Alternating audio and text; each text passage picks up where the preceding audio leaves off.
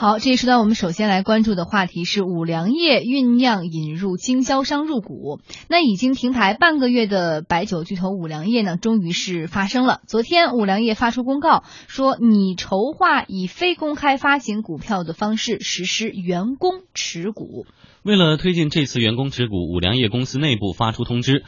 通知说呢，公司拟非公开发行员工认购股票。员工认购起点十二万起，中层干部认购起点为二十五万起。要求员工认购股票后需持股锁定期限三年，认购价格每股二十三点三四元。停牌前，公司股票价格为二十五点七三元。一位五粮液的员工告诉我们，经济之声记者说，确实是已经收到了通知，但是就他个人的观察而言呢，员工对于持股的热情并不高。这个估计有很多很多，因为五粮液有五万。多每个员工的想法都会不太一样，但是愿不愿意持股，这个就因为看他的门槛嘛。但是有钱挣，人人都愿意持股；没钱挣，就算是员工也不会持股的。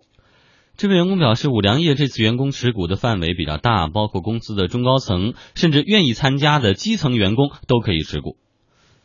嗯，我们继续来关注哈。现在也有消息说，这一次的持股计划呢，不仅是包括员工层面，经销商也被纳入进来了。记者今天向五粮液集团来求证此事，他们表示一切以公告为准。但是，一位接近五粮液高层的人士表示说，现在经销商持股确实在酝酿当中。是这样子啊，我从公司目前了解的这个情况，就价格这块，他肯定到时候你肯定就是以公告为准。啊，啊因为这是上市公司，它有相关的规定，对吧？因为相相关的方案还正在制定讨论中，没有最终确定。可能你要等待，就是看上市公司的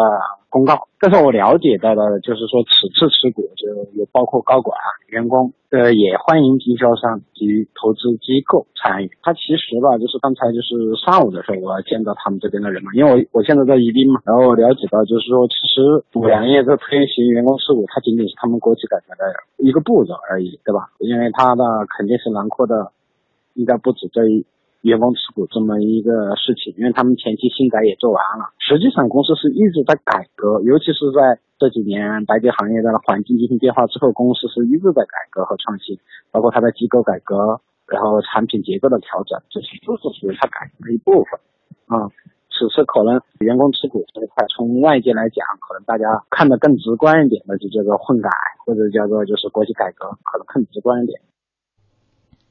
白酒行业专家肖竹清认为，把经销商拉进来是为了绑定经销商的利益。他首先是把高管的利益、把经销商的利益和整个股东的利益能够充分的结合起来。就他的整个的混改呢，他首先是高管持股，然后是经销商持股，然后呢就是相关的那些呃机构大户持股。通过这个方式呢，就是如果因为很多现在的白酒行业它有两难的境界。第一，你为了这个可持续发展，你就不能够拼命的压货，因为供过于求，价格就会下跌；供不应求，价格就会上涨。但是如果这个职业经理人为了自己的年薪负责，为了自己的乌纱帽负责，他就会拼命的往渠道压货，渠道压货一压多，它就价格就会下跌，整个价格下跌就造成整个没有价差，没有价差的整个的渠道卖这个品牌的酒机数就会降低。但是如果说你是在公司持股，你为了可持续发展的利益，你就不会这种竭泽而渔、杀鸡取卵，不会为了短期利益和短期的年薪利益和乌纱帽利益去往渠道压货，做了一些稀释品牌的事情。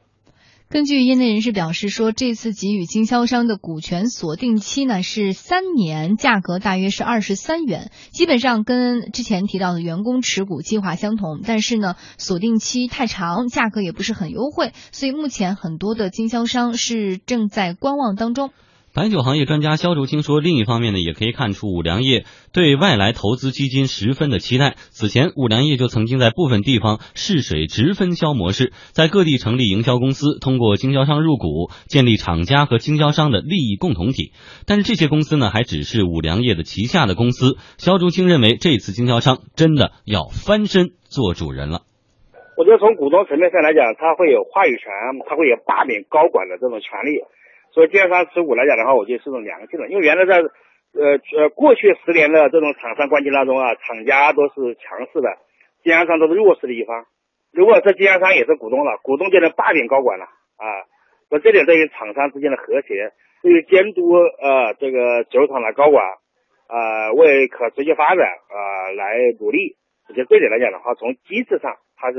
提升了经销商的地位。嗯，想先问一下李欣哈，现在我们看到这个呃五粮液的员工持股也好，或者经销商持股也好呢，认购价格每股二十三块三毛四，但是停牌前公司股价呢就二十五块七毛三，一个跌停就对，所以说 员工持股和我们这种普通的消费者去买入五粮液的股票区别在什么地方？啊，他如果要是员工持股是以在二级市场购买的话，那其实是没有区别的。嗯但是员工持股呢，现现在一直说呢有是有四种方法，其中有一个就是这个上市公司以这个自己出资加杠杆的这个方法给员工出，那其实员工出的很少的钱，因为加杠杆嘛。这个呢，实际上在这一次呃这个股股市大幅下滑之前，有很多公司采用这个方法，因为在一个大牛市的行情里，对于这个股价各方都是一个很乐观的方法来看待。所以呢，对未来的这个股价的提升空间都有一个很乐观的预估。这样的话呢，公司也愿意采用这个方法。但这一次，呃。巨幅调整之后呢，你想想，因为好像如果我没记错的话，五粮液的上呃这一次停牌呢，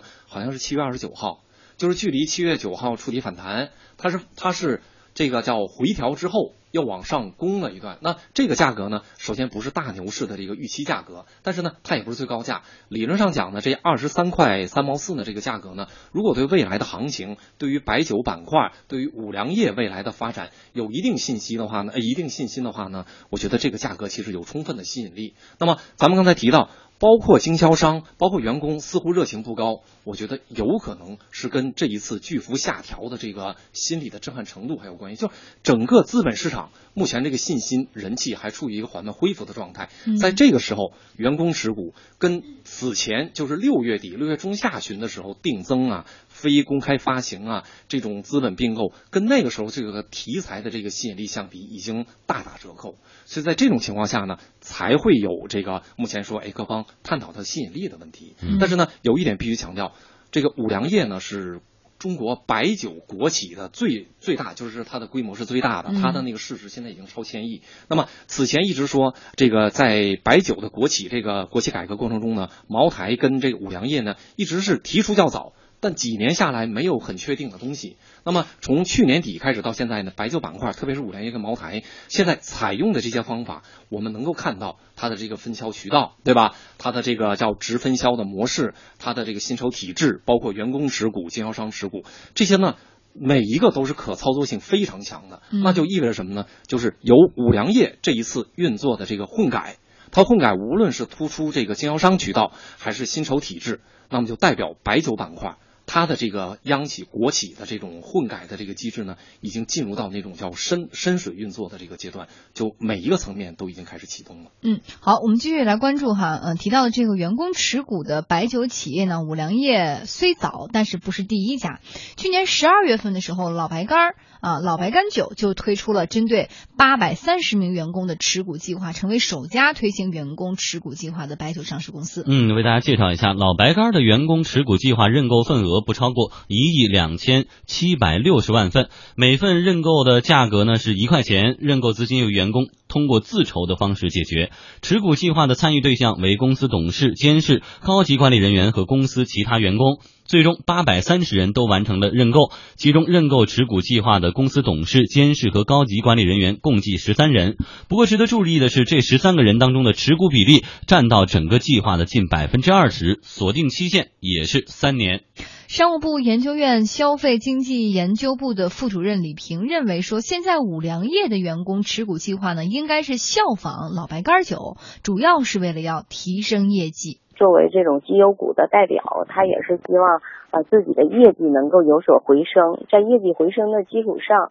品牌知名度又非常高，那么呃未来发展的前景应该也就会比较可以期待。对于股民来说，投资这只股票才更有可能。所以我想，对于五粮液来说，这次嗯、大规模吸引员工啊和经销商来持股五粮液，最主要的目的。一方面是和当前的股价涨跌有关，更重要的是想把企业的内功练好，使这个嗯、企业的这种业绩更好。在业绩更好的基础上，嗯、可能股市表现除了受这种预期呀、政策啊等等的影响，更多的还看企业的内功到底好不好。所以他这次主要是以练内功啊，提升自己内在发展的动力作为一个目标来开展这样的一个持股活动。沉浸寒冬三年，最近茅台、五粮液双双提价。五粮液的核心产品五十二度五粮液的出厂价格为由这个六百零九元上调到六百五十九元。作为白酒标杆的飞天茅台也从一千零九十九元调整到一千一百九十九元。此外，泸州老窖战略核心产品之一的百年泸州老窖窖龄酒的系列价格也开始回升。三十年窖龄酒的批发市场价格已经上涨了几十元。那么从七月一号开始呢，窖龄酒全系列的产品开始停止供货。那看这个形势的话，价格有可能还会继续上涨。郎酒也发布公告说，从今年七月一号起，红花郎全线产品全面严格控货，公司将根据市场发展情况确认恢复供应时间以及市场的投放量。嗯，李欣怎么解读目前推高这个白酒价格的一些因素，包括一些什么？呃，今年这个就是包括茅台、五粮液，今年的这个上调这个出厂价呢，嗯，它是服从于一个这三年它陷入低谷的时候呢，它面临的一个最大困境是什么困境呢？叫叫批零呃叫批零倒挂，就它的出厂价、批发价比它的零售价高。嗯，什么叫陷入低谷啊？就是在市场零售价比它出厂价还要呃还要低。对，那它的结果是什么？赔钱卖酒。哎，经销商呢，我从你出厂价，我以出厂价或批发价从你厂家买，还不如我在市场上调货。嗯，那原来呢，这个白酒，特别是大的这个白酒企业呢，它的这个盈利模式是什么呢？是这个各级的这个经销商以这种叫打预付款的方式，就是你从我这进多少，我给你份额，然后呢，你把钱给我。但是呢，在这个叫批零倒挂的这个情况下呢，这个小经销商是肯定不给你款了，有的象征性的给你一部分，为什么呢？我在库存积压叫高库存的时代，我库存想想清都很难，因为批零差价呃叫批零倒挂嘛。我这个库存越多，我赔的就越多，我不会给你打这个价格。那从今年开始呢，好像有这个白酒板块的初级反反弹，在这种情况下呢，大的白酒厂商一直希望达成它的叫顺价战略，就是首先我要确保我这个出厂价或者叫批发价一定要比零售价低，这样的话我的这套营销系统才能。正常的运作起来，那怎么办呢？第一个就是我不能再降价，我但凡有可能，我要提高价格，因为有一种预测说，未来呢有可能白酒会进入叫寡头品牌时代，二线品牌有可能很很快就会被挤压，一般就是一线的这几个品牌就剩这几个，嗯，叫面子酒，就它的那个价格也高，个人口味，剩下还有一批呢就是地方的性价比很高的酒，在这种情况下呢，寡头时代就是你的身价不能跌，要不你因为你降价把你轮到沦落到这个二流品牌里，你就没有市场了。首先，第二个呢，我提高这个价格以后呢，我要预备给这个大商，就是大的经销商，给他利润空间。然后呢，跟这个相配合的就是五粮液的那个，咱们刚才说叫直分销的试点。嗯，就是说此后大商会管这一个区域或者这一个渠道，将来的下级的这个协议经销商不要再跟我酒厂来谈价格，你跟你这个区域经销商谈就行。那意味着呢，就凸显了他的利润空间。这种情况下呢，包括他入股。让他战略投投资，双方利益绑定，都是本着这个叫突出渠道，然后呢压缩成本这个目的。